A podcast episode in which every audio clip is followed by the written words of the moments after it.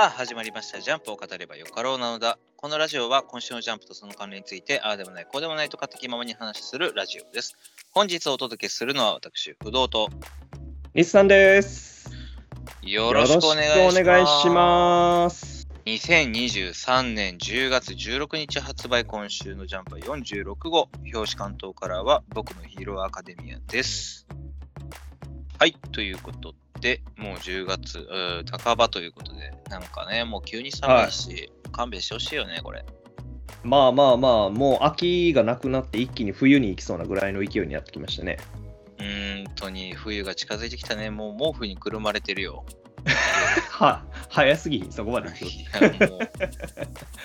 いやでもね、あの最近ちょっと、まあ、体が寒いけれども、はいはい、ちょっと物欲がホットになってきましてね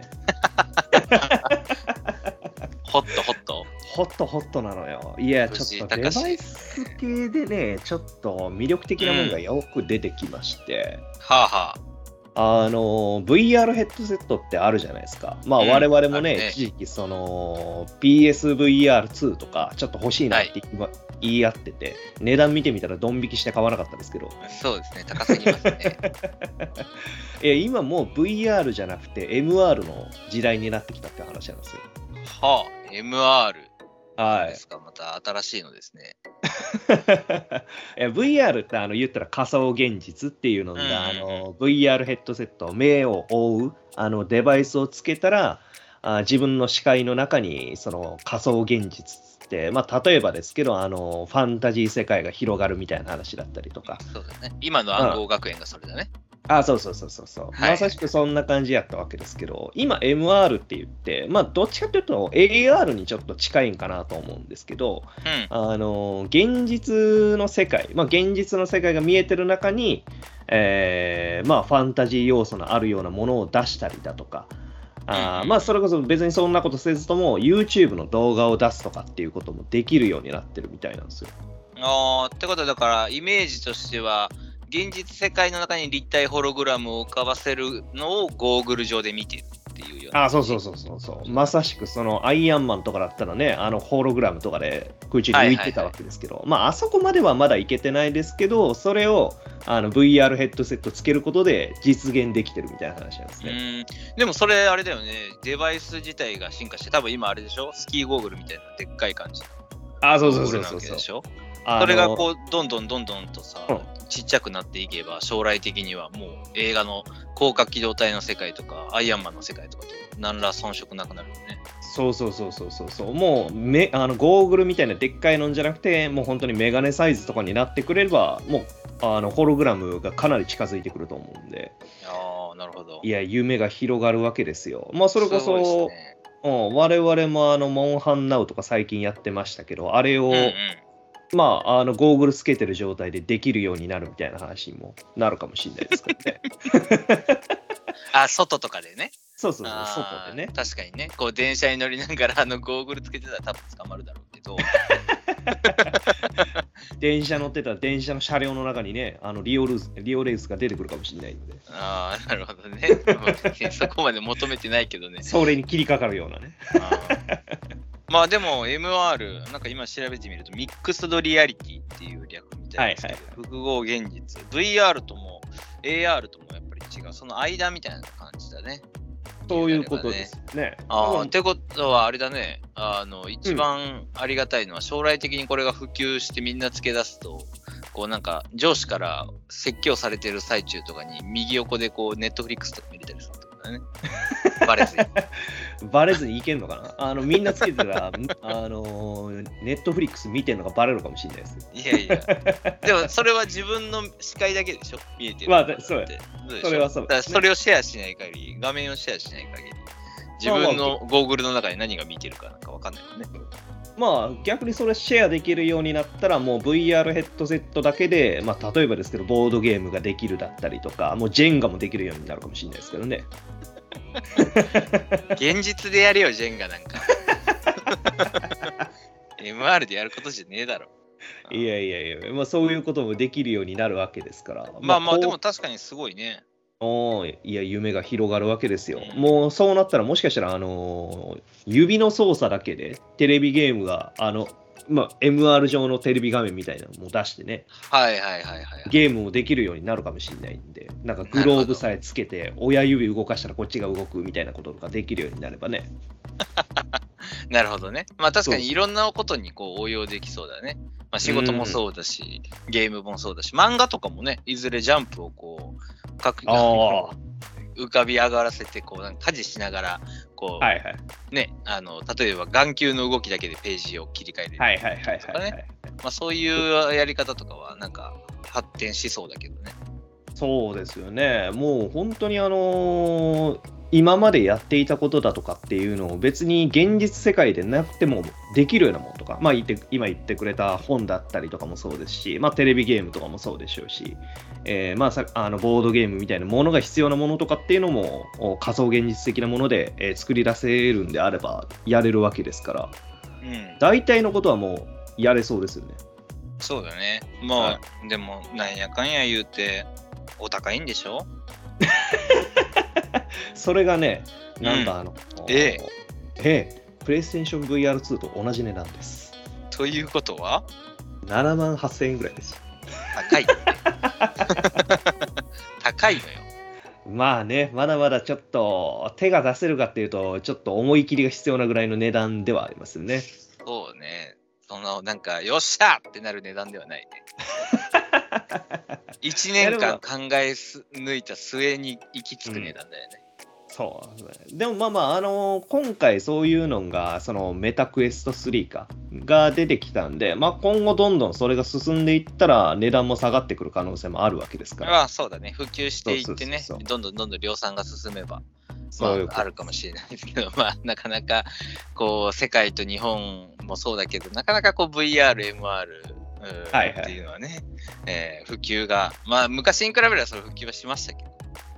まあ前はね、本当にプレイステーション ブイアールワン が出始めた時とかって全然買われてなかったですからね。でもそうね、まあこう世間に浸透するためにはやっぱりこうもうちょっと身近なものに、ね、どんどんなあの置き換わらないと難しいかな。まあスマホとかね、はいはいはい、それこそね、そういうのになんかこう代替するようになっていくとっていうのはありますけど、まあでも何せよこう未来が楽しみなデバイスということで、そういうことですね。エムアール、はい、皆さんぜひちょっと調べて、はい、ご興味ある方はメタクエストスリーですね、今発売されてるのね。はい、なんか宣伝みたいになりましたけど、買って買って感想が欲しいね。案件かな。あるか。というところで、はい、はい、じゃあジャンプ本編行きましょう。はい、それでは最初、僕のヒーローアカデミアナンバーよんひゃくさん The End of an Era and Beginning ということで、はい、えー、今週の、まあ、にしゅうかんぶりの、えー、ヒーローアカデミアですけれども、うん、まあやはりアンパンマンマーチは我々にも大人にも刺さるねと改めてアン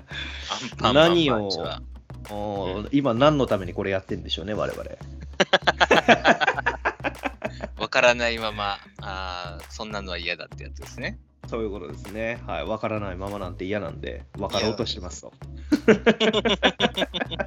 愛と勇気だけがね、友達だということで、はいはい、孤独な人には刺さるこのアンパンマンマーチですけれども、まあ、やはりこのオールマイトにおいても、まあ、日本でのまあ、ヒーローの原点と呼ばれるもの、うんうん、まあアンパンマンなのか、あ、ひなんだろう、仮面ライダー、ウルトラマン、まあ、皆さんいろいろといると思いますけど、はいはい、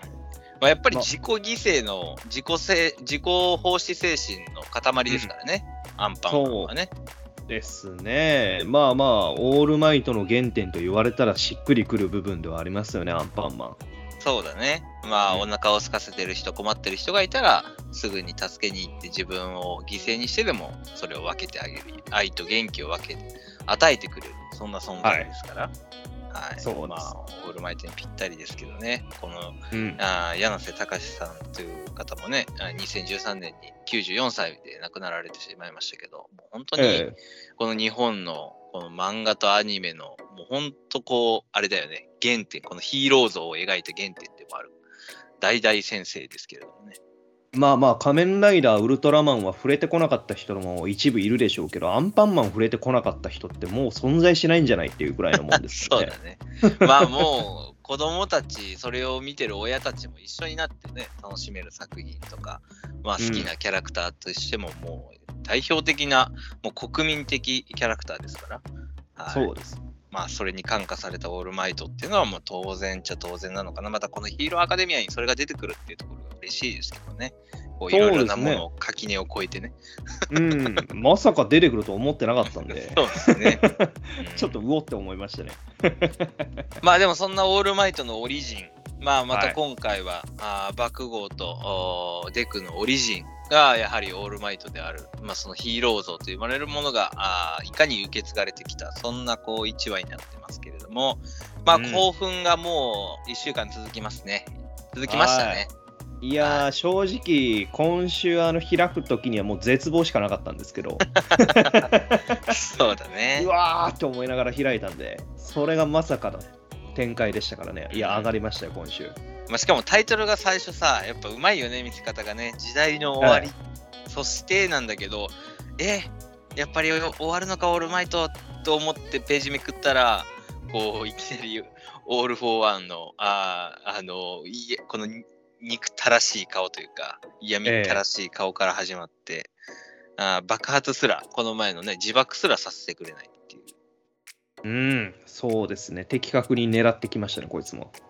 まあまあ、ある程度読んでた上で、まあ、このオールマイトが絶望する顔を見たかった。まあ、そんなところでしょうけれども、うんまあ、なかなか厳しいスタートから始まり、あまあ、世界中でもこの配信を見てる人たちが、オールマイトが死ぬはっみたいなね。うんこれ、オールマイト行くオールマイト行くがちょっと笑っちゃったんですけどね。そうね。まあ、死ぬじゃダメだったのかなって感じですけどね。まあそうですね。うん、はいはい。まあなんか堀越さんの考えがあるのかな。えー、いやでもまあ本当にこれ、まあ、どんな形であれ時代の節目になるっていうのはもう間違いない事実だろうなというふうに思ったぐらいの衝撃的な話ですからね、オールマイトの死っていう。そうね、まあオールマイトの終わり方、うん、まあどんな終わり方であれ、そうだね、このナンバーワン元ナンバーワンの死っていうのは世界中に衝撃を与えてしまうわけですし、まあ、それがまた宿敵であるオール・フォー・ワンの手によってってなると、もう世界中が絶望に包まれる、まあ、特にこの現状はねまずいわけですが、はい、まあやはりここで復活、最高の場面で来てくれましたね。大爆殺人ダイナマイトダイナマイト来ましたね。いやでも正直来ると思ってなかったですね僕はちょっと忘れかけてたぐらいでした、まあまあ、ちょっとね確かにねまあいたね、そうだねっていう、いたねっていうか待ってたよって感じだね。そうですね。いや来るとは思ってましたけど、ここかって思いましたね。うんうんうん。まあそうだね。ここのオールマイトとオールフォーワンの戦いの中で来るとはちょっと思ってなかったところはあるね。ああ、いやもうオールマイトの体から嫌なことしてるんで、もう絶望的でしたからね。うん、ちょっとここもね、もう道っていう音がもう何を意味するのかっていうのもあんま考えたくはないですけど、えー、もうデクの涙腺が止まらないですね。涙腺なのかようわからんもんまで出てきてそうですけどね。いろいろ出てきてそうですけどね。もう思わず死柄木から目をそらして、えー、オールマイトの元に駆け寄ろうとしてますからね。そうですよ。まあそこでついに出てきた輝ける男ということですからね。そうですね。アンドビギニングということでかっちゃんが起きてくれましたね。いや何ヶ月ぶりですか？ ご、ろっかげつぶりぐらい？もうちょっとそれぐらいは経ってるんじゃないですかね。死柄木に心臓貫かれてからね。そうね。でエッジショットに心臓の修復をしてもらって、エッジショットも今元気かなって感じですけれども、心臓で元気にしてるんじゃないですかね。心臓で鼓動を鳴らしてくれているのかまあそれもまたエッジショットの自己犠牲のあるヒーロー像ですけどね、うんうん、はい。まあでもやっぱりこうかっちゃんが起きてオールマイトのシールを手に取ってるところがいいですね。そうですね。まあ最初のねオールマイトと同じように原点を手に握ってるような状態ですよねこれ。そうね。まあこれもだから、うん、アンパンマンから始まったオールマイトがまあいろいろな継承を経て、えー、デクの元に来、そのデクと同世代のかっちゃんがオールマイトに憧れ、オールマイトに支えられながらここまで来たこのザ・ビーニングというね、はい、また時代が始まるということで完璧じゃないですか。ただ心配なのがこれ間に合うんですかねっていう風なところがやっぱりありますよね。間に合っていいでしょ。まあ間に合っていいでしょって言いたいとこなんですけど、言っても前にそのお、えー、ワンフォーオール内でのオールマイトの像が消えたって話あったじゃないですか、モヤが。そうですね。うん、それが消えたのに生き残るのかっていうのがちょっと分かんないところがあるのかなと思いまして。いやまあオールマイトはもうここで多分死んでも割と作品的にはまあ綺麗な流れじゃない。まあまあまあまあ、もう自爆してもう遺体も残らないレベルではなく、まあ、この状態で再起不能っていうような形でも、はいはい、まあ別に個人的にはもうオールマイトは別れを告げたんだということででくい、ね、もう受け入れても別れを、うん、それはまあまあまあもういいんじゃない。先々週でもうみんなも心の準備はできていたでしょ。まあそうですね、ある程度、はい、こ, まあここで仮にオールマイトがね生き延びたとして、はい、まあでもこの光景を目にしても、はい、とりあえず自分としてはもう完結じゃないですか、はい、アーマードオールマイトで最後も戦ったし尽くしに尽くしたと、はい、うん、そうですね、やる、やることはやったわけですから、はい、お医者さんに今夜が山だって言われてましたからね。今夜が山だからこっからここまで動けるのがすごいですよ。受け入れてましたから、まあ確かにそれはそうですね。でもまあ、まあ、ここでかっちゃんが出てきてくれましたんで、うん、オールフォーワンに対してかっちゃんが当たる展開になるんですかね、これは。そうね、そういうことだね。だからしがらき ブイエス デクとかっちゃん ブイエス オールフォーワンってところなのね、これは。うーん、いや覚醒したかっちゃん、前回の時点でかなりあのしがらきにとっても危険信号を出してるような相手でしたから、ね、なかなかやり合えるんじゃないですかね、オールフォーワンに対しても。これはちょっと期待したいですね、やっぱりかっちゃんの覚醒と、そしてまあデクのまたこの怒りの矛先も当然っていうのもありますし、まあやっぱりオールマイトのその死、まあ、仮に死によって、えーうんワンフォーオールがね完結できるのであれば、それのパワーアップというか覚醒もまた気になりますしね。はいはいはいはい。それもそうですね。まあドライな見方にはなりますけど。いやまあまあでもやっぱり 誰, 誰もがというかヒーローアカデミアにおいての終着点ってそこじゃない？そうですね。ワンフォーオールの、うんうん、継承の完成じゃないですか。そうですね。継承を完成させて死柄木たちを倒すっていう展開、まあやっぱりあるとは思いますから。うん、そうね。うん、いやーまあしかしほんと堀越先生は見せてくれるね。なんかちょっと別にさ比較するわけじゃないしけなすつもりも全くないんだけどね、えあのー、やっぱり呪術廻戦と比べるとこう希望があるよね。そうですね、はい、ね、希望がありますね、はい、あの五条先生は一発でブチンとやられましたんで。そうそうそうそう、なんかあのこっちはなんか舗装されててスロープもついてる道なんだけど、あっちだけなんかオフロードでなんか山登りさせられてるみたいな、そんななんか感覚ですよ。ああ王道だみたいな、うん、そうですね。オフロードどころか途切れ途切れになってるような気すらしますけどね。たまになんかこうクレバスとかもあってさ、なんか崖とかもできてるような感じ。このクレバス飛び越えたものだけが向こうに行けるみたいな。そうそうそうそう。一方でなんかヒロアカはまあ絶望感もそこそこあるんですけど、でもやっぱりなんとかしてくれるし、誰か来てくれるし、うん、強いし、あ、かっこいいしっていうその見せ方がね、はい、やっぱうまいですよね。なんだかんだやっぱ希望がある感じがありますね。うん。まあ、ちょっとステインはもうよくわからなかったですけどね。そこは触れちゃいけないやつですね。ステインは何だったのか問題。はい、カシモ問題ですね。カシモ問題。そうだね。同じ時期だしね。同じ時期だし、うん、はい。確かに。何だったんだろうな。はい。まあでも何にせよこのヒーローアカデミア来週も読めちゃうんでしょこれ。はい、最高の展開がに週連続で来てくれるということですから。そうだね。いや、はい、まあ少しこのかっちゃんとデクの会話があるんだったらそれもそれで楽しみですね。あれば、ね、あまあまあもう語ることもなく自分のやるべきことを理解して行動するっていう展開もありえますから、うん、それはそれでかっこいいですしね、まあ、そうね、それも見たいし、まあ、どのような形でこう、うん、オールフォーワンに、えー何初動のアクションが行われるのかっていう、その構図も楽しみだしね。はいはいはいはいはい。まあもしくはもうこのデクの涙が鬱陶しいよって話から始まるかもしれないですけど。泣いてんじゃねえみたいな。いやカッチャのとこまで届いてますからねこの。ああそういうことね。まあ確かに、うん、すごいね涙の量だもんね。涙の量なのかよだれも出てんのかよくわかんないですけど。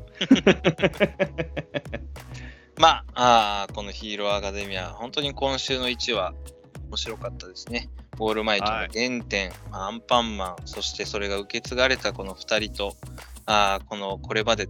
紡ぎ上げてきたオールマイトの道がね、決して無駄じゃなかったと思えるような、うん、そんないちわでしたね。はい、はい、次週あ覚醒したかっちゃんがさあどうなるかっていうところでこのビギニング見届けたいと思います。はい、続きましてあかね話だいはちじゅうに席陽の芸ということで、えーまあ、先週から引き続き、えー、今弱帝町長の、まあ、師匠の一席がありましたね、はい。まあ、今回、うん、まあなんかこう博打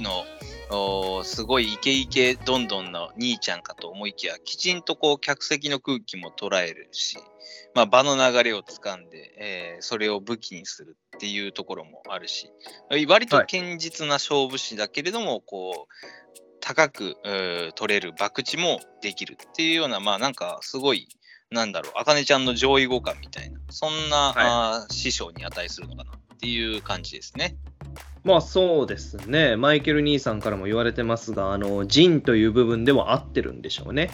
うん、そうだね。うん、まあそこにカリスマ性もあって、もうお客さんの心をもうわしづかみ、まあちょっとこう、うらら師匠とかみたいみたいにね、こう見せるっていうよりかは、あお客さんをつかむそんななんかあ芸を披露してくれたあわけですけれども、まあこれはあかねちゃんも心つかまれたわけですね。そうですね、陽の芸ということで、まあ、海星たちが陰の芸だったのかもしれないですけど。陰の芸っていうのもなんか、あれですけれどもね、陽と陰があるのか分かんないですけど、まあでも、カラッとしたっていう表現は、言うと、こう、陽の芸って言われると、ああ、そうなのかなとは思いますけれども、まあ、そんな、はいはい、あ町長の講座っていうのを、まあ、我々含めて、あかねちゃんも体験したと。でまあ、また本来はね泰善師匠の情報を聞き出すため、えー、だったんですが、まあ茜ちゃんからするとこのちょっと町長師匠に完全にこう心持っていかれてますね。うーん、そうですね。まあ当然そのふたつめになるっていう目標もあるわけですけど、純粋に腕を磨くっていう部分で考えると町長師匠にくっつく方がいいっていうふうに判断したんでしょうね。うん、まあなんか面倒見も良さそうだし、なんか断られる理由もないし、まあなんかちょっとその、うん、博打をしないといけないのか、壁を乗り越えさえすれば、あきちんと教えてくれそうなので、いいですね、うん、んねこの展開も。そうですね。もうもうあの方向性がちょっと変わったんかもしれないですけど、これはこれであの本当にあかねちゃんのステップアップ、実力アップにつながっていくんだろうなと思いますんで、まあ、うん、逆に言うとやっぱりからしがなんでこっちに来たのかなっていうところはまだ分かんないところはありますけどね。まあそうだね。なんかまあ物語的にはこうあかねちゃんのそばにいてくれて頼もしいっていうのはありますけど、まあ、はいはい、からしとしてはあの消しゴムじいさんに言われてたみたいですしね。そうです、えーうん、しもしるべになりうる男ということで町長がね、はいはい、えー、からしのしるべになりうるということなので、まあ、ちょっとその言葉の消しゴム師匠の言ってるシーンを聞くためにもっていうことなんでしょうね。うん、まあ言ってもそうか、からしも割とカラッとした、あのー、講座でやるところがあったんで合ってんのかもしれないですね、ちょうちょうしちゃう。そうだね、うん、お客さんのこう、うん、心をつかみに行くというか、そのその時の雰囲気に合わせてとか、まあ、意外とその博打的なところはからしもなんかね、うん、雰囲気は合ってそうな気はしますけどね。えー、まあ笑わせたいっていう風なところでね、そんなあの、ね、うん、あの魅力魅了させるようなもんでは当然ないでしょうし、そう、まあヒカルちゃんとかが合ってるかって言われたらちょっと合ってないかなとは思いますけど、まあ、えー、カラシとそうだね、あかねちゃんが町長師匠のこの陣に合ってるかって言われたら、まあまあそれなりに近いんじゃないっていうのはまあ確かに分かる話ですね。はい、そうですね。うん。まあただこの町長ね、まあ俺の流儀分かってるよなということなので、まあこの辺はあサイコロ勝負になるのか、あ何何の勝負になるのか分かりませんが、ちょっと一つ壁を乗り越えなきゃいけない感じはしますけどね。そうですね、まあ、何かしらのテスト、まあ、賭けなのかあ何か講座でやってないなのか分かんないですけど、まあ、そういった部分の壁を乗り越えた上でようやく教えてもらえるって話でしょうから。そうね、うん、まあ、そしてこのあかね話、今週ねちょっと衝撃だったのか、あまあグリコがグリコに行きますよということではい、え、まあ、あグリコの前には行くわけですね。そう、大阪のグリコにね、うん、行くわけですけれども、上方落語に修行に行くということで、まあ、江戸っ子落語、江戸落語の方の東京側と、まあ、関西の方はあんまり描かれてないよね、確かにこの漫画においては。まあ、基本的に東京が描かれてきましたからね。まあ、そう考えるとやっぱりシグマ市長、あの全部を見越してこいつにグリコって名前をつけたんですかね。ああ、そう。育ちが遅い。だからそのうち大阪に行くだろうっていうことまでやって。やばいね。先見の目がすごすぎる。まあ。そうだね、この修行に入るっていうのはいいけど、グリコがなんかこっからちょっとじゃあねピックアップされるかって言ったらそうでもないだろうし、まあ多分しばらく姿を消してそのうち髪型でのし上がっていくグリコが見れたらいいんですけど、うん、はいはいはいはい、なんかねあの誰だスラムダンクのあの安西先生の昔の教え子みたいなアメリカ行ったもののまるで成長していないみたいなことにならなきゃいいんですけどね。まああれはちょっと生きていっちゃったところがありましたんでだからグリコがこれが生きっていっちゃってなかったらいいけどね。あ、なるほどね、まあ、確かに生きりではなかったらまあまあまあ、 あのちゃんと成長してる可能性もありますんで、あの本場の空気を吸えるだけでうまくなれると思ってしまったのかなみたいな言葉がスラムダンクでもありましたけれど向こうにいたらとりあえずうまくなれると思い込んでいってしまったみたいなね。形から入るタイプね、まあはいはいはい、僕もどっちかっていうとそうなんで気持ちはめちゃめちゃわかりますけどとりあえず何かを始めるときは形からっていうえー、あれはあれですね、ランニングするんやったらランニングウェア揃えてから走るみたいなね。そうそうそうそうモチベーションを自分でそれ上げるためなんだけど、大体まあ後からそれがね飽き性だから終わるっていうね、はい、えー、無駄な買い物になりますみたいな話なりますっていう話ですけどね。誰の話をしてる、まあまあ、まああのグリコに関してはね覚悟の上っていう風に言ってえー、上方に行くわけですから、まあ帰ってきた時にはもう関西弁になって帰ってくるかもしれないですからねそれはそれでうざいな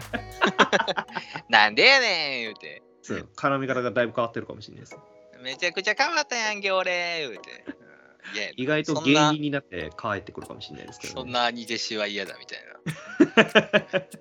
めちゃくちゃ関西かぶれになって帰ってくるみたいな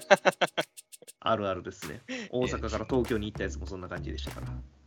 あかねお前めっちゃ美人になってるやんけお前みたいな、そんななんでこんな中途半端なチャラい関西弁なんやろかなんかイメージも悪意がありますねイメージ悪いですかまあそんなところでこのあかね話、まあ、グリコのさらなる成長があ見れるのか、まあちょっと先になると思いますけど、まあ、はい、おそらくしばらく先でしょうね、うん、そうですね、はい、まあ、頑張れよグリコということで、はい、バイバイ 俺, ら俺ら大阪で待ってるからよっていうことではいはい、まあかねちゃん、ま、ということはまずはねあかねちゃんのと町長師匠の物語っていうのを次週も引き続き楽しみにしていきたいなと思います。はい、続きましてワンピース第せんきゅうじゅうごわ死んだ方がいい世界。そんな世界があっていいわけないじゃない勘弁してくれよ重いよ重いよ今週のワンピース。今週重いし、なんかいろいろと情報が出てきちゃいましたね。うーん、ちょっと過去編の中でもちょっとトップレベルに重いよ。まあ初っ端から重かったですね、はい、はい、あの大体最初はちょっと緩やかに進んでいく傾向にありましたけど、いきなりそうだね急落していきましたねなんかもうあの何結構過去編ってさあの、はいはい、まあ、ロビンの過去編とか、まあ、みんなのもそうだけど割とあ数話使ったり、まあ、じゅうわ使ったり長かったらさ、はいはいはい、で過去、過去を描いてこういう物語があってっていうのをこう割と長期でやってさじんわりと見せてくれるけども、えー、今回数ページで重い話をさダンダンダンってくるじゃない熊の。そうですね、ちょっとなんかうーってなるよね心臓がキュッときますね。キュッときますね。まあまあやっぱり過去編が長い長いっていう風に言われてるところもありましたんで、別にっていうところに関してはもう短縮してくれたんじゃないですかね。うん、まあそれはまあ確かにこの熊の過去をじゃあ数週間にわたってっていうよりかは、まあ今回のようにもう数ページの短縮バージョンでも全然まあいいのはいいんですけどね、うん、まあ、内容が内容だけにここまでやはり、はい、あのバッカニア族がかわいそうなのかというか、あ厳しい環境に置かれていたのかクマはみたいなところが本当に刺さりましたね。まあというよりかもう、うん、天竜人がね人でなしすぎてというか人でないんでしょうけどまあ前々から言われてるものでしたねそこは、うん、もう人の血なんか流れてないよね。お前の血は何色だじゃないけどさ、はいはいはいはい、これを守ってる海軍たちお前ら本当にそうですかって言いたくない小いちじかん。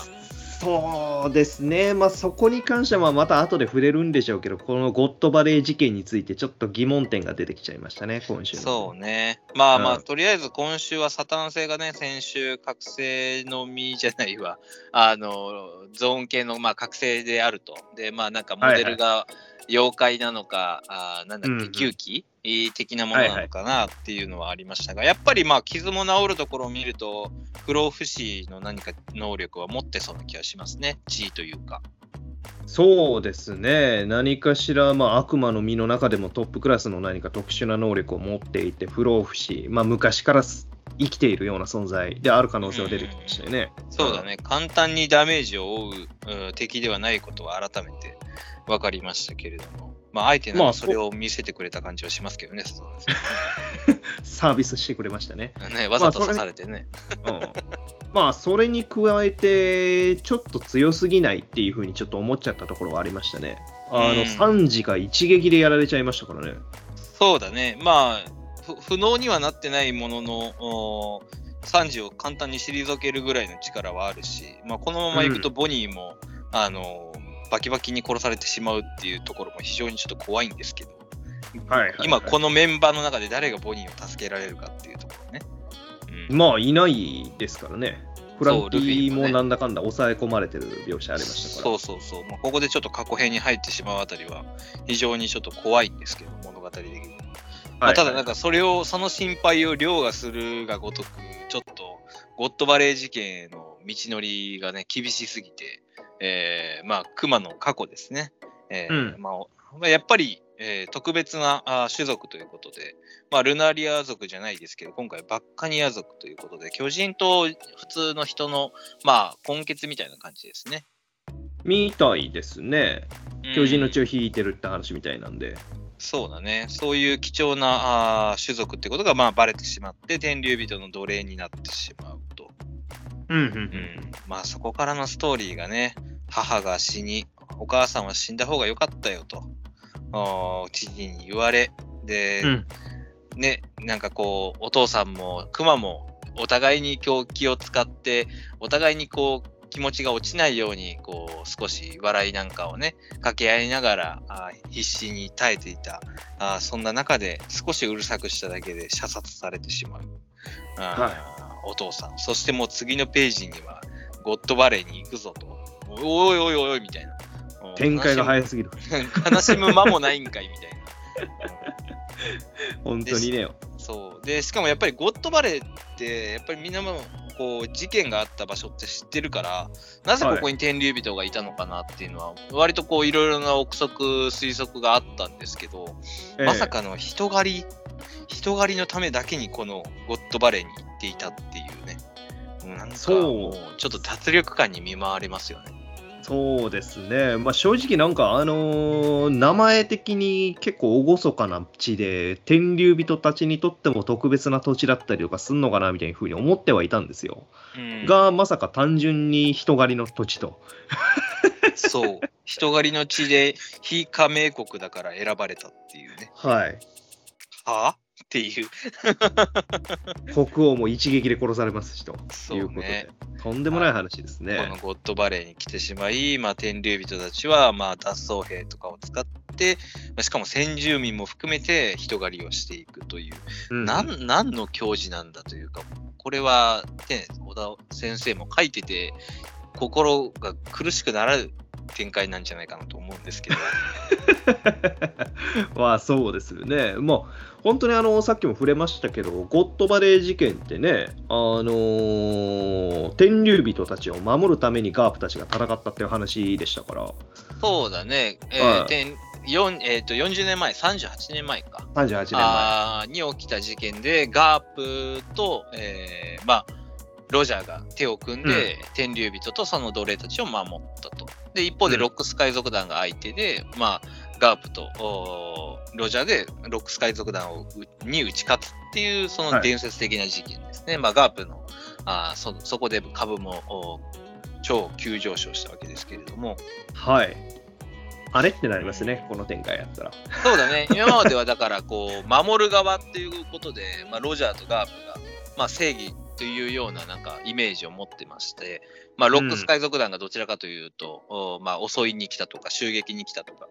うんうんうんまあ、そういうイメージを持ってたので、どちらかというと、まあ、悪みたいなイメージを持ってましたね。まあ、黒ひげがいたりとか あ, あとシティがいたりとか、はいはいえー、誰がいたかないっぱいいるね。カイドウ、ビッグマムもそうか、そう全員います。ロックス海賊団にいたので、まあ、やっぱりみんなも読者我々も含めてそう思ってたんですけど、今回の話を元に考えると、このゴッドバレーにおいて人狩りが行われていたこの凄惨な現場で、えー、ロックス海賊団はどちらかというと天竜人を襲う側、つまりは今この目線で言うとちょっと正義なんじゃないかというか、まあ、ヒーローに近いんじゃないかと。で、それを守る羽目になってしまったロジャーとガープがどういう心境だったのかみたいな、そういうところがちょっともう昨日の正義は今日の正義なのかみたいな、そういう話ですけどもうどっちがどっちか分かんねえっていう話になってきましたね。そうですよね、まあ、これで展開がまだそのロジャーたちに正義があると考えるんであれば、もうロックスたちが何も関係なしに全部破壊しに来たっていうぐらいの展開しかないんかなと思いますけど。そうだねまあロックス海賊団のその、まあ、目的にもよるけれど、あの例えば奴隷たちの解放とかね、はいはい、まあ、要は掲げてたそうですけど、まあ、そういう方々でもないじゃん、なんか過去のあれを聞いてると。だから単純に天竜人をぶっ殺して自分たちがトップにのし上がるみたいなのだったらまだわかるけどね。まあそれに加えて奴隷たちも別に関係ねえっていう風な感じなんであれば、まだそうそうそう、うん、話の筋としては通ってくるのかなと思いますけどね、うん、でまあできればガープとロジャーはまあ希望も込めて奴隷たちを守る戦いであったと思いたいよね、うん、天竜人を守るというよりかは、まあ、それは後から作り変えられた歴史ということですし、うん、まあそうですね、奴隷たちの近くに天竜人がいたから仕方なく守った展開とかね、うんうん、まあでもガープがやっぱり上に上がらなかったところはやっぱり天竜人を嫌っていたからっていうのがね大きくあるので、まあそこも含めてこの事件でガープたちは真実を知ってしまう。でもその上でやっぱり世界政府を名乗れる、海軍市民たちの味方を名乗れるのかっていうのはちょっと改めて問いかけたいですね、ガープさんにね今氷漬け氷漬けですけど今氷漬けされてますからねカチカチですからね。こんな事件があって海軍本部は本当にいいって思いますよね、やっぱりね。うーん、そうですよ。でまあそれの話もそうですけど、まあ今回そのゴッドバレー事件が あ, あった土地であり、さらにフィガーランド製も出てきてるわけですから、うん、まああのー、やっぱりシャンクスも出てくるのかなって話ですよね、ここね。やっぱりでもフィガーランドガーリング製神の騎士団、ちょっとなんかねシャンクスが髪の毛遊んじゃったみたいな遊びすぎやろ入れ立ち感あるよね、これね。よくよく見ると顔立ち、はいはいはい、シャンクスがなんかちょっとパンクロックに目覚めたらこんな感じになるんじゃないの一歩間違えてたらこうなってたかもしれないですね。まあやっぱりだからシャンクスの天竜人説みたいなのって昔からあるじゃないですか。昔っていうほどあれですけど、まあもう、うん、あのフィルムレッドであのガーフィガーランド家の一員であるみたいな話がちょっと触れられてたんですね。あ、そっか、それ確定したのか、はいはいはい、フィルムレッドね、はいはいはい、なであればじゃあもうそうだよね。でこのゴッドバレーで、はい、例えばロジャーに拾われたとか、あ、うん、そういう展開が一番ありえそうじゃない。でロジャーの船に乗ることになった。まあどっちかっていうとこうシャンクスは天竜人のこの横暴なあれに反対だったとかね、例えば。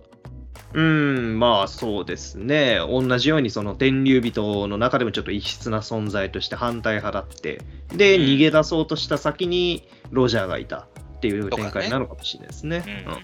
うん、ありえるよね。まあてかそうであってほしいけどね。やっぱりシャンクスは僕らが知ってるシャンクスであってほしいし。そうですね、はい、あの YouTube とかでよくあるような展開じゃないといいですからね。そうだね。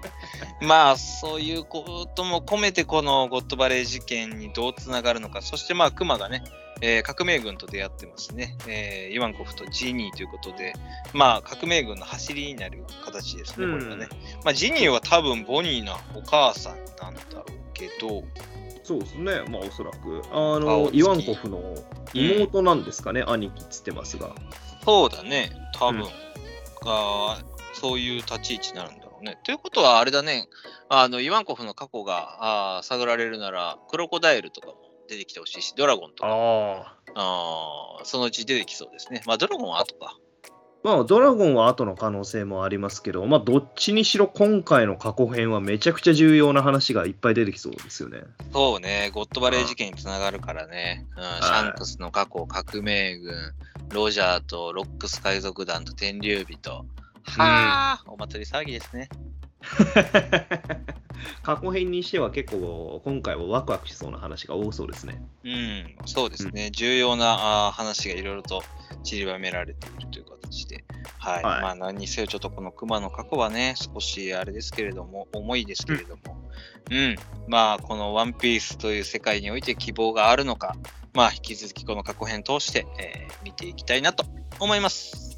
はい。続きまして、暗号学園のいろはだいよんじゅうよんごう、戦争の多い生涯を送ってきましたというなんかストレートなタイトルで始まった暗号学園、えー、センターカラーということで、はい、まあ、デジタル暗号学園編ですね。ごひゃくおくモルグの暗号資産をめぐって、えー、暗号学園メタバースに今あみんなが全員で潜入していっている、まあ、全員じゃないですけど潜入していっている状態ですけれども、うん、はい、あれだね、暗号学園のいろは面白いし、これ将来的にこう ブイアール ゲームとかになった時に難易度が高すぎて誰もクリアできないみたいになりそうですね。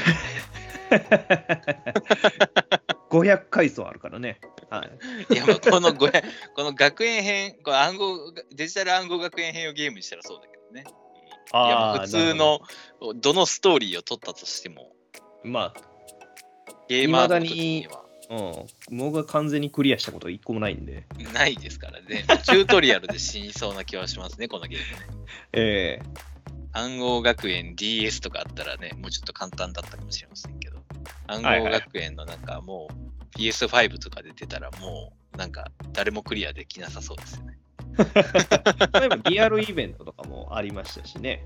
ああ、そうだね。そういうなんか脱出ゲーム系とかとコラボするのもすごく相性いいだろうね、暗号学園ね。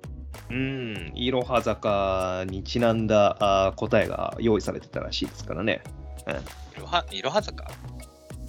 あ、そうそうそうそう。いろは君のいろは坂っていうところの名前が、まあ、キーワードになって最後答えが用意されてたらしいですよ。えー、そう。まあちょっと詳しいことはあんまり、あのー、理解せずにささっと読んじゃった感じだったんですけど。なるほど。まあでもそういうリアルイベントも含めて今はね、えー、まあいろはくんと星林さんが、あ、まだ地下いっかいということで、うん、えー、防空壕エリアで、えー、頑張ってるところですけど、ここのギミックも最終問題も面白かったですね。えーはいはい、まあ大きい巨大爆弾はターのハリボテで、まあ、小型爆弾があり、それを解くと爆発するので、大型爆弾のこの壁、まあ中に、シェルターの中に隠れとかなきゃいけないというこの暗号、なんかちょっと映画の層とかでありそうな展開ですよね、これね。こういう謎解き展開もね、ありますね。うん、まあ、いきなりそっちかーみたいなね。うん、あーっていう展開ね。そうそうそうそう。そっちに助かる道はあったのかーみたいな、そういうやつですね。まあ、そう。まあ、あのー、やっぱりこれあれなんですね。あのーこの ブイアール 空間で爆死したらちゃんと実体験で死ねるみたいですね。シネルルというか、なんかまあ同じ脳内で爆死を実体験することで多分植物人間的な感じになっちゃうんでしょうね。そういうことみたいですね。いや、なかなか恐ろしいものを用意してきたなって話ですけど、まああれだよね、ハンター×ハンターのグリードアイランドってそんな感じなんですね。そうですね、言うてもまだごひゃくぶんのいちなんですけどね、うん、そうね、遠いね。まあでも今週だけでもサクサクと通ってはいるけれども、まあやっぱりいろはくんの過去っていうのが今週だいぶ明かされましたけれども、まあ監禁されていた、あ、まあしかもなんかそんなチア部のみんなも殺されてしまった、目の前で殴り殺しにされた、まあ、しかもそれを応援させられる、はい、ような、まあ、ことまで起きたということでも、なんかこっちはこっちで重いなという凄惨な過去なわけですけれども、はい、熊の過去に並ぶかもしれないですね。並びますね。まあ、ちょっとなんか少年ジャンプでは描ききれないような過去をしてますね。いろいろとね。まあ早速助けてに来てくれましたけど、アンビシャスさん、思った以上にパワー系やったみたいですね。ねえ、なんかあの夜泣きウグイスアンビシャスさん、かっこいいですね。このゴゴゴゴンと牢屋の鉄格子を力ずくで開けてくるアンビシャスさん、はい、これ次のページで鉄格子の鉄ちぎれ飛んでるんで、とんでもないパワー持ってますよね。そうですね。アンビシャスさんどうなんだろうね、今もまあいらっしゃるんでしょうけど、どっかで出てくるんだろうな、まあ、こういうキャラクターってでも、まあ、後から敵になっちゃうからな、うん、ありがちな展開ですね。まあまあ、あのー、現在の居所を知れるチャンスをちょっと逃しちゃったっていうところがありましたからね、今回。うん、そうだね、うん、まあアンバリットちゃんがでもいるからね、うん、学園の方には妹さんがいるから、まあ、そこもちょっとつながりはあるんだけど、まあでもこのいろはくんが、あ、まあ、ちょっとかわいそうだけれども助けられた、あ、この過去から、まあ、非常にやはりこう憧れだったんだな、だから憧れたんだなっていうところがすごく分かりましたね。そうですね。でもまあやっぱり今回このデジタル暗号学園が出てきてる、まあ本当の最後の着地点とも言えるところじゃないですか。ごひゃくおくモルグの取り合いっていう風なところの感がある、うんうんうん、そうね、まあこの中に出てくる可能性すらもありますよね。ああ、まあ確かにね、それもありえるかもね、うん、それこそラスボスじゃないけどね、うん、まあこのデジタル暗号学園編自体がこういろはくんの過去にも過去も清算するような割と長、うん、編になるのかもしれませんしね。そうですね。まあまあまあ、とはいえなんかごひゃくぶんのにひゃくで戦ってる連中も今回出てきましたね。そうだね。すごいレベルの高い戦いが行われそうですけれども、まあでもちょっとこのタユタンと死体の戦いも当然気になりますし、まあ個人的にはタユタンがこんなところで負けるわけはないという期待も持っているわけですけれども、まあちょっとでも死体さんも今まであんまいいとこないですからね。あ、こうつけがたいですね、ここはね。そうですね。しかもタユタンがずっとなんか今回暗い顔してますんでね、まあなんかちょっと嫌な予感すらしますね、タユタンに関しては。まあそれか乱入が入ってくるからね、こういう漫画系において、はいはいはい、勝負がつく寸前での、まあ、あ、乱入によるちょっと延長というか、あ、中止というか中断みたいなこともありえるかもしれないですね、はい、それは勝負が流れる、うん、展開、まああるかもしれないですね。ここで首なし死体もう早速アウトにさせてしまうっていうのはちょっともったいないような気もしますからね。そうそうそう。しかもだって学園から永久追放だからね。そうですね。これもちょっとだいぶ、うん、あ、重すぎる気もしますけれども、うん、まあちょっと個人的にはね、小芝居さんもちょっとまだなんか怪しいなと僕は思ってますので。ああ、まあ、あのー、名前の通りちょっと怪しい感じはしますからね。芝居がかってる感じはしますよね。もう僕らはその暗号を解いているのかもしれませんよね。もう解いてた、小芝居さんという名の暗号をね。目に見えたな。これ、これで何もなかったときめっちゃ恥ずかしい。めちゃくちゃ両キャラだったら。はいはいはいはい。まあその可能性も全然ありますけど、まだ正直分かってないところが多いですからね、小芝さん。そうね。うん、そうそう。なんかお金なんかいらない、楽しみたいだけとか言ってますけど、本当ですか、うん、っていうね感じですよね。まあまあこの辺も物語に食い込んできそうですし、まあまずはちょっとタイタンと組み出し死体のバトル、暗号バトルがどんな風になるのか、タイタンの活躍を交互期待ということで。はい。暗号学園いいですね。面白いですね。安定してきましたね、なんかね。まあまあまあまあ本当に安定してます。たまにちょっと下の方に行っちゃう時もありますけど、うん、とはいえ全体通してみれば結構面白いですからねやっぱり。うん、ちょっとね、うん、やっぱりあれなのよ。僕がアンケート、今週ちょっと暗号学園お休みと思った時のアンケートのせいなのか落ちるんだよ。関係ある？まあそれはあの暗号学園に入れずに他に入れたいって思うぐらい。いいやつがあったっていうことなんですよね。そうそうそうそう。いや他にね応援したいのもあるから、はい、それを入れると暗号学園が落ちるんだよ。不思議と、はあ、不思議ですね。気にしすぎやと思いますよ。気のせいですかね。気のせいでしょうね。今週はちょっとさすがに入れなきゃなと思う。先週の順位がやばすぎたんで。ああはいはいはい。まあ今週はちょっと高かったですからねランキングも。はいというところで。うんまあ、あこの暗号学園引き続き楽しみにしていきたいと思います。はい。続きまして坂本デイズデイズひゃくさんじゅうきゅう格別ということで、えーまあ、先週の上果て ブイエス 平助があまあ人を区切りつき、まあ、平助が上果ての顔を多分姿をね見たところで今週上果ての姿が見られるという希望をね抱いていましたが結局こいつは棒でしたね、はい、このまんまやと平助の棒になるところでしたね。いやそう平助はそうはならんだろう。あいやいやもう友達のシーンであ友達のシーンでねそうこれは仮想の友達なんだろうけれども、はいまあ上果て姿見せないかまあそうだねもうここまで来たら見えない方がいいよね。まあこれはこういうキャラだと思った方がいいんでしょうね。もういいですね、えー、もう重心バレるだけ見れるあ存在だと思っていた方がいいですね。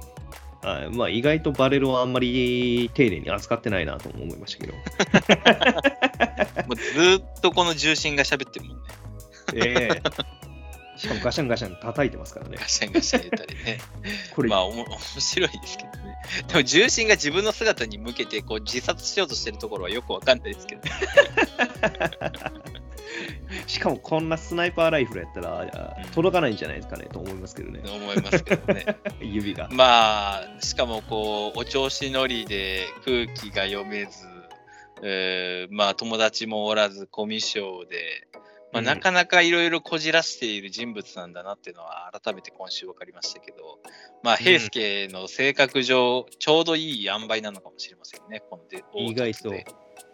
んまあ、もしくは平助が飛び抜けてコミュ力高いのかっていうところですけど、まあ、平助は誰とでも仲良くなれる陽キャラいわゆ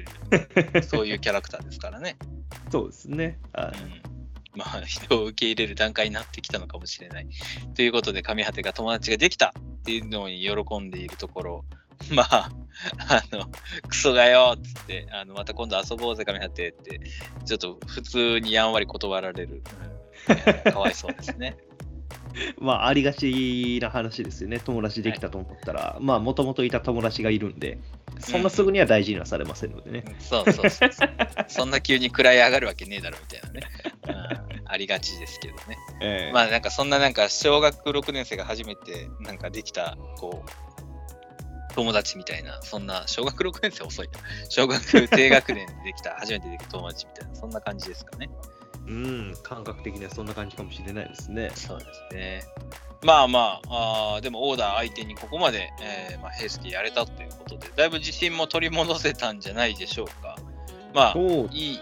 終わり方になったんじゃないですか。とりあえずお互いね、うん、まあ当然ですがオーダーの上果てを倒すっていうところまではいかなかったですけれどもとはいえそこまで、えー、見せられる展開ではあったわけですからね。迫れたと言いますか、うんうんうん、互角までね、うん、いけたわけですから、まあ、それは本当に良かったというところで、はい、まあ今週そして、えー、出てきてくれましたね、えー、顔面ぐるぐる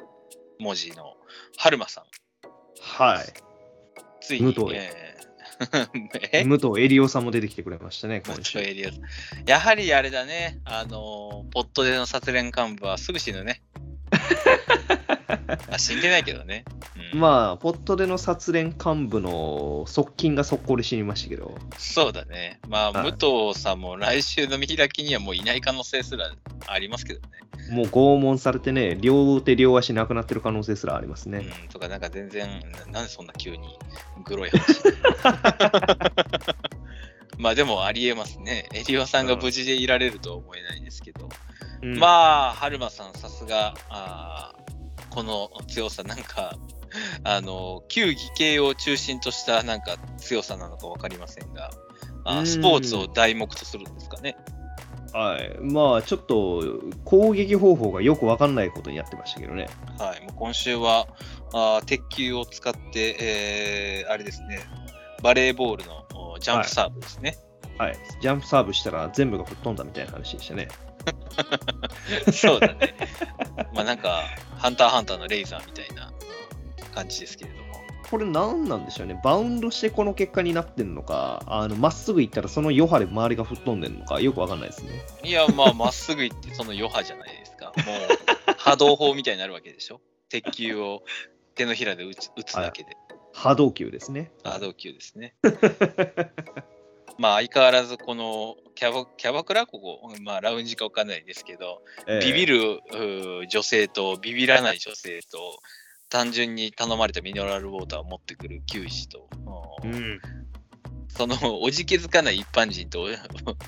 お, おじけづく一般人の違いが分からないですね。違いが分からないですね。一部の女の子はビビってますが、レミちゃん全く動じてないですから ね, ね。レミちゃんの心臓は強いよ。ちゃんと殺されてる子も見てますからね。このそうね、こんなだって怖いおじさんと一緒にお酒飲んでて、えマジやばいすごいしか言わないんだ。あ、でも最後のページではレミちゃんいなくなってるんですね、これ。あ、本当だね。一緒に消し飛んだのかもしれないね。大丈夫？まさか。まあでもこのハルマやっぱり強いんでしょうし、殺し合点でぶつかるのはやはりハルマかという感じですかね。うーん、まあその可能性はあるんですかね。でもとはいえ、とりあえずはこの武藤さんを連れていくっていう目的があるみたいですから、まあ殺連の幹部をちょっと集めに行ってるのかもしれませんね。まあそれはあの元にというか、尋問のためというか、情報を聞き出すためかな。はいはいはいはいはい。まあ、まあ、もしくは朝日の居所だったりとかっていう情報は欲しいんでしょうね、多分。それはそうでしょうね。でも、うん、殺連、あ、そうか。あ、でももう歌詞、あ、歌詞もじゃないな、あの鹿頭が知ってたように殺し屋店に来ることは知ってるから、何の情報を集めようとしてるのかな。 あ, あのあれかな、殺連のその日の配置とか護衛の人数とか、そういう情報かな、作戦の情報とかってことですかね。うーん、うん、まあまあまあまあ、ね、とりあえずやっぱりその時にはハルマだけじゃなくて総力戦ぐらいの人数にはなるんじゃないですかね。オーダーも配置につくわけですから。まあそうだね、額とかも来るだろうし、うん、まあ全員来るのかも分かりませんが、でもまあ何せよそろそろちょっと殺し屋店が始まってほしいなという気持ちもありますしね。はいはいはいはい、そうですね、はい、まあそれこそ本当に来週再来週あたりには始まりそうな展開ですね、こうなると。そうね、まあちょっと今の朝日も見てみたいよね、うん、会長がどんな感じでどういう言動をしているのかっていう。はいはいはいはい、はい、確かに、まあ、そ, それによってだいぶこの坂本デイズの軸というか、あ裏、まあボス的な存在が分かりますしね、うん、はい、まあそんなところで、まあこの春馬をどうオーダー坂本商店がしのぐのか。はい、うん、引き続きこの坂本デイズも楽しみにしていきましょう。はい、続きまして神楽鉢だいごわごちそうということで、えー、まあ先週円柱頭のだるまのね、妖術師を撃破し、えー、まあ情報を聞き出そうという千尋と芝、まあそしてこの子供役子供役というのはえー、っとシャルちゃんね。シャルちゃんね。はい。まあやっぱり重要なキャラクターになっていきそうですね、この子はいろんな意味で。うーん、まあそうですね。結局まだ追われてる理由だとかっていうのを詳しい情報も聞けてないですしね。うん、そうだね。妖刀のありかというか、妖刀を見たあ話と、まあそれ以外にもちょっとこの子が狙われる理由っていうのがあるようなので、まあ非常にこの辺はこの神楽鉢においても、うん、キーマンになりそうなあキャラクターで、またちょっと千尋との掛け合いなんかも今週は割とふんだんに作られてて、岡園先生この掛け合いとこのシャルの扱い方が好きなんだなっていう感じはしますね。そうですね、飯のシーン食レポがありましたね今週は。そうですね、デザートのことちょっとでも終止符っていうのはかっこいいな、真似したいなと思いましたけどね。デザートの終止符ね、うん、なんかこういいよね、終止符を打とうというのをちょっと言おうと思いますけど、言ったら許されるみたいな感じが出てくるかもしれませんね、うん、これから言ったら許されますか。うん、終止符を打つんだ俺はみたいな、焼き肉食った後にね、はい、真剣な顔で終止符を打とうと思いますみたいな、はい、で出た後にさらにコンビニで、ね、追加の終止符打つんですよねピリオドピリオドですまあでも話的にも、まあ、このシャルちゃんの話もありますが、まあ柴さんがこの円柱頭から聞き出した情報でよって、今週もやっぱり裏社会の大物っていうのが出てきた感じですね。まあまあまあ、この辺自体は予想通りの展開ではありましたけれども、うんうん、本当にギャングというか、ま、あのヤクザっぽい雰囲気ですね今回。そうね、まあ、東京だしね、宗城源一、日本中またにかける武器商人、はい、まあ、裏社会の存在ですね、はい、まあ、今回雲が出てくる妖刀のクレグモを探しておりますので、まあ、その所有者でもあるらしいので、まあ、非常に重要な人物かつ、うん、まあ、こいつも相当な強さを持っているんでしょう。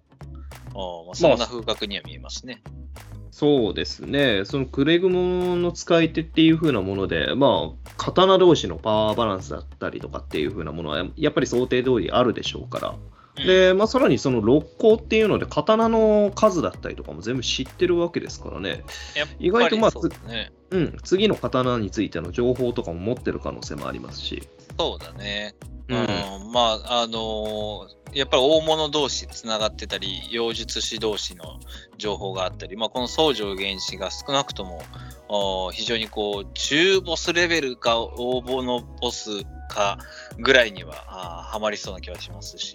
なかなかキャラデザインもいいですね、うんうん、裏社会の大物って感じがすごい。はいはいはいはい、なんかすげえから、うん、すごいからしますもんね、うん、そうね、入れ墨、はい、筋, 筋肉の話、入れ墨の話、いや入れ墨ですね、ケツまでちょっと言ってますそうだね、えーまあ、かっこいいけどね、最近なんかもうジョン・ウィック見たからか、こういう裏社会の大物みたいな余計にこう好きになっちゃっ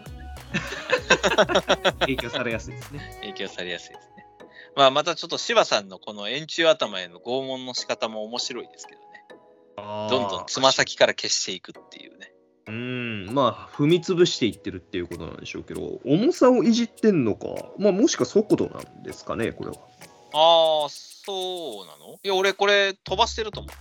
た。あのあ、なるほど、 足, 足先からワープさせてるってことですか。そうそうそう、でつま先からどんどん足を破壊していくというか、まあ転送することによって一部分だけね、えー、おでもピシッつってあの足のところがあの放射線状に破壊されてるじゃないですか、うんうんうん、で考えたら、まあ、重さとか速度とかでパワーがかかった結果なんかなっていうふうに思いました。あ、なるほど、なんか飛ばした時の衝撃ぐらいかなと思ってそうでしたけど、まあまあ分かんないですね。柴さんのまたいろんな妖術持ってるでしょうからね、うん、でもまあ瞬間移動を使ってるっていうことを考えると不老さんの案もありそうですね、うん、まあその辺もありますけど、まあでも何にせよこの僧正の手先によって、えー、千尋とシャルが囲まれたということで、なかなかおどろおどろしい、えー、妖術の敵も出てきましたし、ラストなんかあそう な, なんと形容したらいいのか分かりませんけどね人だまりしかも全部同じ顔になってますから、これ分身してるんですかね系かな。まあ、うん、そうだね、あ、まあいろいろなくぐつくぐつ的な的なのかもしれませんね。ああ、はいはい、人の体を乗っ取って自分にしてるって感じですかね。はい、傀儡操術じゃないけどさ、そんな、はい、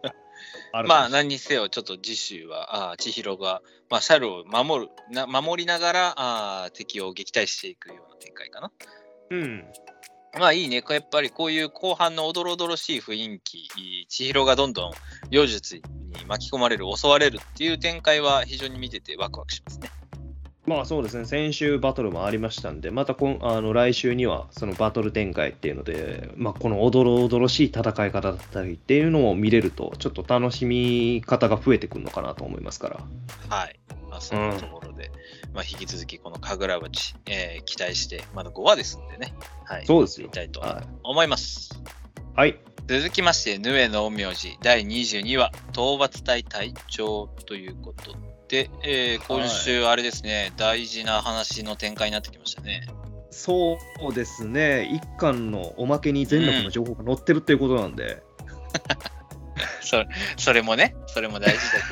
だけれどもブリーフの秘密が明かされるわけですね。ちょっとまだ一巻買ってなかったんですけど買いたくなりましたね、これ見るとね。そうだね、一巻ちょっと貸してよ買って僕買うの電子版ですけどね、えー、読み回しましょうよ。いや、そんなことしちゃダメですね。自分も買わなきゃいけないですね。そうですよ。応援してくださいよ、はい、ちゃんと応援しましょう。本当以上ね。はい。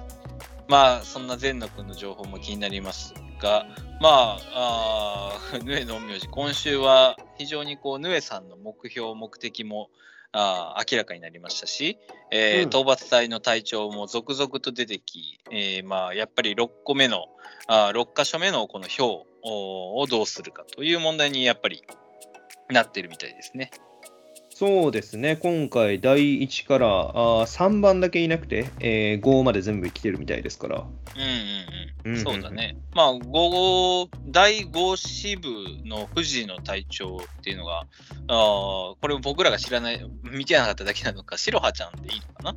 な、あもしくは藤野、まあ、藤野家の誰かって感じですかね。そうですね、諸雪の方が元隊長っていう話が出てましたんで、まあ現隊長ではないんでしょうから、そうだね、まあ白羽ちゃんか、うん、藤野家の誰かっていう可能性が高いですね。そうですね、うんうん、でまた第一支部の隊長スメラギさん、いいキャラしてますね。こういうつ強いおじいちゃんは好きですよ。めちゃくちゃキャラ感がありますよね、この人ありますね。恋よ小僧ということであの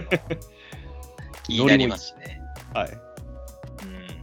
ノリもいいし、なんかこうちょっと喋ってるだけなのに存在感がある感じなのはいいですね。喋ってなくても存在感ありますからね。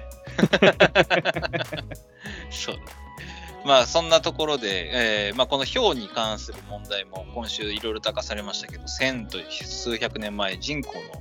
のさんぶんのにを灰にしてろく体の原油、通称氷、うんはい、まあ、その一体がまあヌエさんであると。まあ、残りごかしょをいかに封印するのかっていうのが陰陽師側の任務ですけれども、